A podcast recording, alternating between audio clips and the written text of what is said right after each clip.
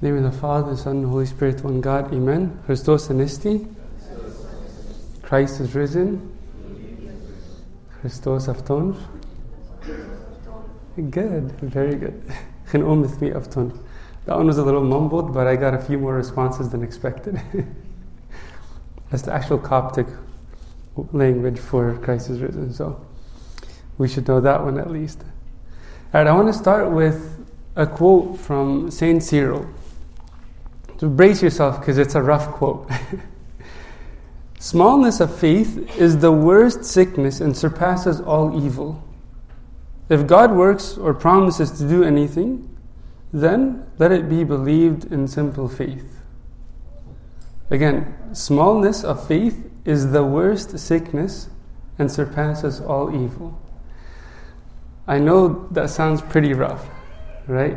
Because we typically think of our doubts and the areas where we're lacking faith as natural, right? It's normal. We all have doubts, we all lack faith, right? And I think because we've cultivated a culture of normalizing the doubts in our life that we forget to consider the, the reality of those doubts and, and, that those doubts are real weaknesses. You know, doubts have no place in the heart of a faithful Christian.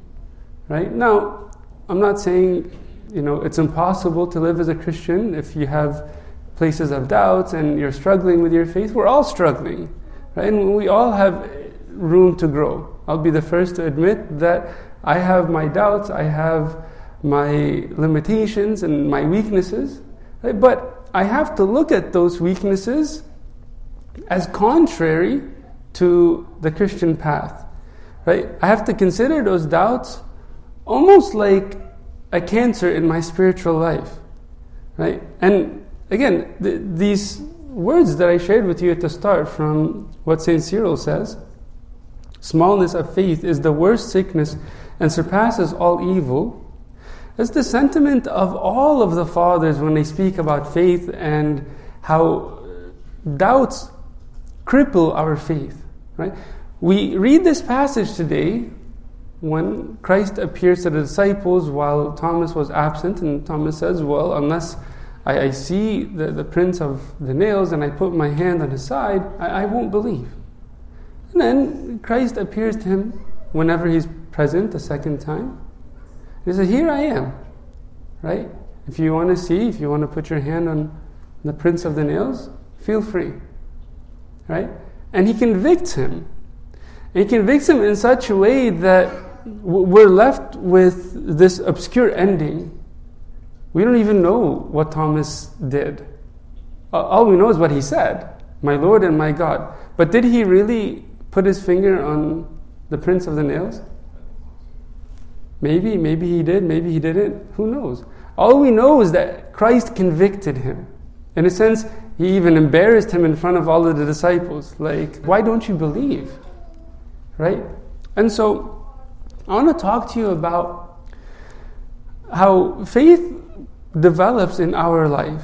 Right? And, and, I, and I think this is probably the struggle of our whole life growing in faith, growing in our dependence on God, growing in our relationship with Him. Right? So, Three points. First is the rejection of those doubts, which I alluded to in the beginning of the sermon. Second is the inspiration of the saints. And third is the endurance of faith. Okay, so the rejection of doubts, the inspiration of the saints, and the endurance of faith. First is the rejection of doubts. We first have to identify doubt for what they are. Right? When you have a weakness, you don't coddle it. Right? Now, it's not the end of the world. It's not like you're a criminal because you have doubts. It's not like God wants to throw you in the fire because you have doubts. But we have to be honest. We have to be real. We have to identify doubt for what they truly are. And they are oppositions to faith. Right? You think about what's really limiting you in committing to God. What's limiting me in, in diving all in? It's those areas that I'm doubting, right? And, and I first have to identify those doubts as obstructions in my spiritual path. They're impediments to my progression in the spiritual path. Right? And so I identify them in truth, in reality, and then I can fight against them. Right? Henri Nouwen says, Do not dishonor God by unbelief, but come today and confidently claim full salvation. Trust in Him to keep you. This is what God looks for from us. He so highly prizes our confidence in Him. It's so essentially the highest honor that the creature can render to the Creator that He'll do anything to train us in the exercise of this trust in Him. Right? You think of all of the struggles in your life, they almost always end with an increase in faith. Why do you struggle? Why do you go through the fire? Why are there trials, tribulations, and real pain and miserable times in your life? I mean, think about the entire experience of Job. What was the finale? He repents and, and truly believes in God. I mean, and it's not like Job had no faith. Job had so much faith that God Himself testified of Job as a righteous man, blameless in all his ways. But guess what? His faith wasn't perfect. And I think we can all learn from Job knowing that our faith is not perfect as well. Right? But the finale was now I know that you're God and I am the creature. You are the creator and I'm in your hands. I trust you. Right? The conclusion of every struggle should be an increase of faith. And that's why God allows us to struggle, so that we can confide in Him, so we can tr- trust Him. And, and when we confide in Him, when we trust Him, what happens is that we ourselves live with more peace, we live with more joy. Right? It's like every parent and their child. Like, just trust me because it's for your own good. Trust me so that I can help you, so that I can teach you, so that I can guide you. Right? And so God is telling us, just trust me, just trust me. Then we doubt, we doubt, and God says, okay, you're going to make your life miserable. And then we go through the fire, and then finally, whenever we come to the other side, we're like, oh yeah, this is why I should trust you. Right? So we keep that in mind. We have to identify doubts for what they are, that they are like cancers. We don't coddle our doubts. Right? Uh, I'm not saying to go to the other extreme and to say, I'm evil, I'm terrible because I have doubts, right? Don't go to that extreme either. But the balance is to identify them as weaknesses that have no place in the heart of a faithful Christian, right? The, the, the standard is to follow in the footsteps of men like Abraham, who had no doubts, right? That's what we want to follow, right? We want to follow the footsteps of the saints who had this, this perfect faith Right? And it starts by identifying our doubts for what they are and fighting against them with, with the faith of Christ. Okay, so the second point is the inspiration of the saints. And this is what helps us to fight against those doubts in our life. Now, we cultivate faith primarily by two ways prayer and experience. Right? At the very core, we cultivate faith by prayer and experience. I'm not going to talk about that because I feel like we've given that a lot of attention. But there's a supplementary part, like the things on the side that can still help us to cultivate our faith. And one of those things is the inspiration of the saints, right? When we were young, our Sunday school teachers, our parents, our aunts and uncles always prioritized this. They would tell us stories about the saints. They would sit with us with like a saints book and they would read to us about the stories of the saints. And I, remember those days vividly. Whenever I would learn about Saint George, right, and his courage, I'd learn about Saint Anthony fighting against the demons. And I was like, oh, I want to be like him, right? And I would learn about Saint Rebecca, who was so courageous and faithful that she was willing to, to, to have her own children slaughtered on her lap instead of denying Christ. Saint Dimiana, who went to her father and said, I would rather to not even know you as my father than to hear that you've rejected Christ. All of these stories would convict me and inspire me, right? And so we get a little bit older And we think because no one's going to read to us these saint stories that they're out of our reach. but we have more access to these saint stories the more that we grow, the more that we learn, and hopefully we're, we're all literate and we can read. So let's use these resources that God has put in our life, right? Give yourself time to meditate on the lives of the saints, to read their stories, to reflect on their faithfulness, to reflect on their love. And, and we have so many beautiful saints. Someone like St. Pope Kyrillos. You, you couldn't fit all the amazing saints in his life in a thousand books. And with every story, there's a new lesson to learn. You see how he interacted with some people. You see how he prayed. You see his wisdom. You see how certain times he was tough and certain times he was gentle. And all of these stories teach us. And I think we're depriving ourselves from the benefit of these stories because we're not giving them time and attention. Right? And, and again, this is supplementary to the scriptures. Uh, what I'm telling you assumes you're reading the scriptures, and then the supplementary component is the stories from the saints, right? But again, we have to prioritize this. Pope Kyrillos says, persist in and honor reading, if possible, more than prayer. Reading is the spring of intelligent prayer. It's the source of prayer. It's what inspires our prayers. Right? What happens to you whenever you read about a holy saint? Like someone who really devoted their life to God. Someone who devoted time and effort and energy into prayer. Whenever you read about the story of Saint Peshoy, who tied his hair with a rope to the ceiling. I don't know about you, but I read that story and I'm like, I just want to go pray in my Agbeya for at least five minutes. right? Maybe not all night, and I don't have much hair, but if I did, like I wouldn't really go that to that extent. But I'm inspired to at least pray a little bit more, right? When we read about the spiritual life, we want to taste it, right? It plants that seed of, of curiosity, right? And that's what all of these stories do for us. And so, again, persist in and honor reading, if possible, more than prayer. Right? It's not that they're both mutually exclusive. It's that reading produces prayer and prayer reinforces our reading. Right? The goal is prayer. Right? But this is somewhat of a crutch for us to use. Right? And so let's use that. Let's use that to cultivate our faith. And the third point is the endurance of faith. It's the endurance of faith. And especially when it comes to prayer, right? Our faith is almost always tested in our prayer life. Like if you're going to identify one place that your faith is tested, it's going to be your prayer life. And in a sense, that's what reflects the condition of our soul.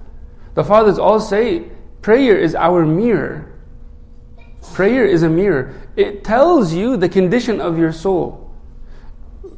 If you're devoted, if you're committed, if you're struggling and, really investing in prayer, you'll see that as you're praying, the nature of your prayer will reveal to you your, your devotion to God. The nature of your prayer will reveal to you your willingness to struggle in your prayers. Your willingness to fight, your willingness to purify yourself, your willingness to hear God's voice.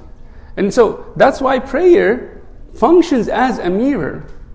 If you want to really know where you stand, look at your prayer life.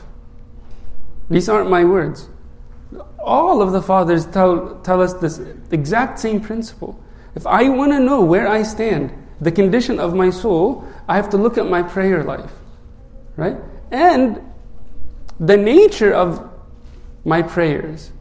Not just that they're always fervent and I'm like on cloud nine and I'm praying tasbihah and it feels joyful, but even in the dryness, even whenever it feels boring, it feels mundane, all those experiences actually reveal the deeper intentions of my heart. Right? And so that's why prayer serves as a mirror. It shows me my deeper intentions. It shows me what's hidden beneath the surface and, and it exposes that to me. Right? And unless I, I actually look at my prayer life, I, I don't see that mirror. Unless I'm willing to persevere in prayer, persevere in really struggling, right? Then my faith will never grow. Right? Father Jacques Philippe says, it's important to fix a minimum length of time for prayer and not to shorten it, except in really exceptional circumstances. It would be a mistake to base the decision to continue in prayer on the pleasure we find during prayer, so that when it begins to get a bit boring, we stop. Right? That would be a mistake. Right? As soon as it gets boring, we stop. For prayer to bear fruit, we must keep faithfully to a minimum length and not give in to the temptation to shorten it. This is all the more important because experience shows, and this is where he alludes to what we read about last night in the Gospel of uh, St. Luke, whenever Christ tells Peter to go out into the water and let down his net. So the experience shows that it's often in the last five minutes that our Lord visits us and blesses us. After we spent all the rest of the time working without catching anything, like St. Peter while he was fishing. So it's often, it's not until the very last minute that Christ visits us and, and shows us where to find fish. Right? What, what if Peter just stopped caring after that long day of fishing? He would have never experienced the, the, the final fruit. Right? A lot of times we deprive ourselves of the fruit because we, we abandon our prayers when they get boring, when they get dry, when they get a little mundane. Right? And like, I'm trying to choose my words carefully here because we've focused so much on the content and the heart, and yes, that's true, right? But I don't know where we got this idea that quality is mutually exclusive with quantity. I don't know where that came from. We always say it's all about the quality. We have to really put our heart in our prayer. We have to really invest in praying from the bottom of our heart and so on. Yes, absolutely. One word from the right hand thief earned him, or I should rather say, graced him with the kingdom of heaven. One word. Right? So it goes to, to tell you a lot about the quality of our prayers. But I'll give you an example from my own life. Okay, let's say I want to make a dinner for Marina. She's not here, so I can talk about her like uh, as much as I want. And I say, look, this is going to be like the best quality dinner ever. Like filet mignon, lobster, hors d'oeuvres, like a five course meal. Okay, I set the table, and yeah, everybody's mouth is watering. It's okay, we can talk about this because it's Holy 50.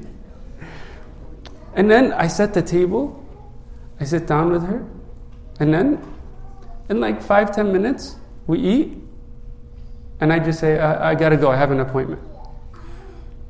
Not even 10 minutes are over, and, and, and I, but hey, that was a solid 10 minutes, right? Now, put yourself in Marina's shoes, right? How would she feel? I, I can't just walk out and saying, yeah, but Look at the quality. Quantity reflects quality. Because I care, because I want to give you my heart, I will spend more time with you. And our relationship with God isn't about just like meeting some chores, like finishing a checklist. It's a relationship, it's a marriage. Like you go out on a date with a friend or your spouse, you go out on a date with Christ. I sit with him at the table. He says, If anyone hears my word, I and my Father will enter and dine with him. See, there's this imagery of dining with Christ, eating with him, spending time with him, having this pleasant meal with him. Okay? And so let's enjoy that and actually give it time to enjoy it. Right? Now, again, my disclaimer is that quality matters, right? You can spend three hours at a dinner with someone and you're distracted on your phone and You can't just walk away and say, okay, well, we spent a lot of time together, so there's a lot of qual- quantity, right? We need to prioritize both. And, and the, the more we grow in our faith, we, we invest in the quantity and the quality, regardless of the, the satisfaction we feel, right? Whenever it's dry, we continue. We give God our whole heart. We give God our whole time. Right? When I'm tired, when I feel like there's nothing benefiting me, I continue to persist in this. So I'll just leave you with a story that you know, kind of like the theme of whatever was on my mind as we were in the process of uh, purchasing the church. The story, whenever Father Matthew the Poor was working to build the monastery. And so they would have laborers that come, and, and the laborers would, uh, you know, work all day long, and then after like a few days, they would give them a paycheck to keep them going, right? And so this time the monastery was very poor. They're basically getting by just day by day, right? And so after a few days, you know, money was really scarce. They haven't paid the laborers or the workers for quite some time. And the monks are telling him, Abuna, we're like a week behind on paying the laborers. They're, they're not gonna uh, come, they're, they're not gonna continue working. We need to pay them. We don't know what to do. Maybe we can go out somewhere and, and like find some work in the villages or whatever, but we, we need to find a solution. He tells them, just pray. Like, yeah, but the end of this week, like, they're not going to come back. There's no, just pray, just pray, God will provide. And so the next day, same thing happens, and they come back, uh, Buna, they're gonna leave, we don't have any money, just pray, just pray, just pray.